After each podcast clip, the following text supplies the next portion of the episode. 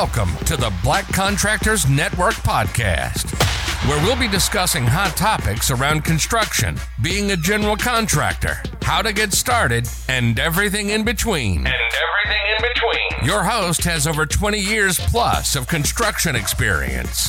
Here he is, Richard W. Johnson.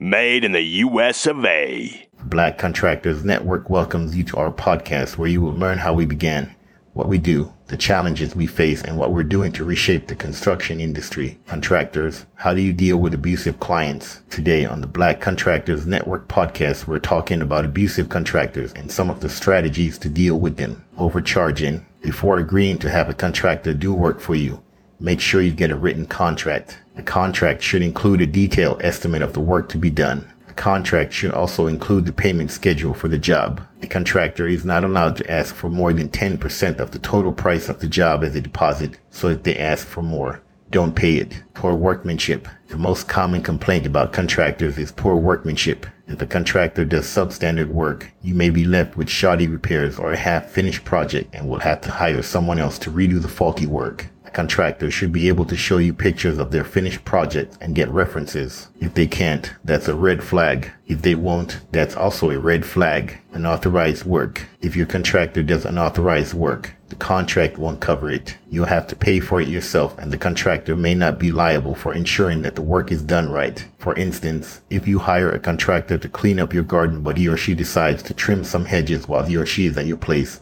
they might do a bad job on the hedge trimming and you'll have to pay extra for it. Inaccurate time reporting. I don't know about you, but I've had it up to here with contractors who overcharge by inflating their hours. It's one of the most common ways a contractor will rip off a client.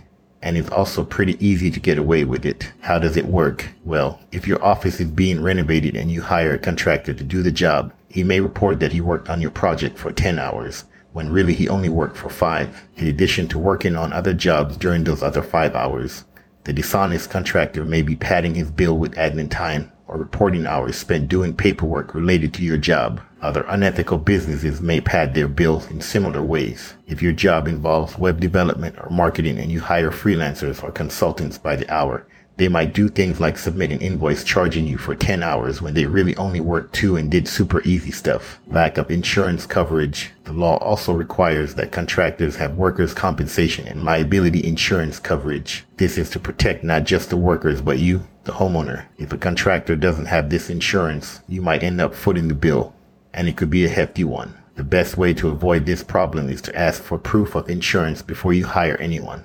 And don't pay any money until that proof is furnished Read the fine print in a contract before hiring a contractor. In the days leading up to our remodeling project, we got plenty of advice about how to make sure we hired a reputable contractor. A conversation with one of my friends reminded me that every time I used a contractor in the past, I always read his, her contract carefully, and this is exactly what we did this time around. After reading the contract, we realized that many of the things he was promising were things that would take way too long for us to finish and cost way too much money. In some cases, they were promises made by someone else who never delivered on them, and now it would be outrageous for him to try and get out of it after all these years. For example, the payment terms stated that payment was due upon completion of each phase of work, but there wasn't a defined schedule for when those phases would start or end. He said he'd pay overtime necessary to complete the job on time, but he didn't have an hourly rate posted anywhere on his website or in his contract. If he needed overtime because something took longer than expected or had unexpected complications, he'd have no idea how much additional work he'd have to do to complete the job properly, or whether it might end up costing more than planned if he had extra people working overtime because they didn't know how much they should be charging. This led us to believe that overtime work would not be covered by insurance at all, which could put us at risk if any accidents happened while workers were still getting paid even though they weren't doing any actual work yet. For instance, if there was damage caused by construction equipment while waiting for parts. Basically, we learned that hiring contractors without reading their contracts carefully is risky business and probably not worth it unless you're getting a really good deal on quality materials and craftsmanship. All right, wrap it up, wrap it up. Hit the subscribe button so you'll get notified whenever I drop new episodes. That's it for this episode. See you next time. Remember, unity and teamwork is the key to success. Thank you for listening to the Black Contractors Network.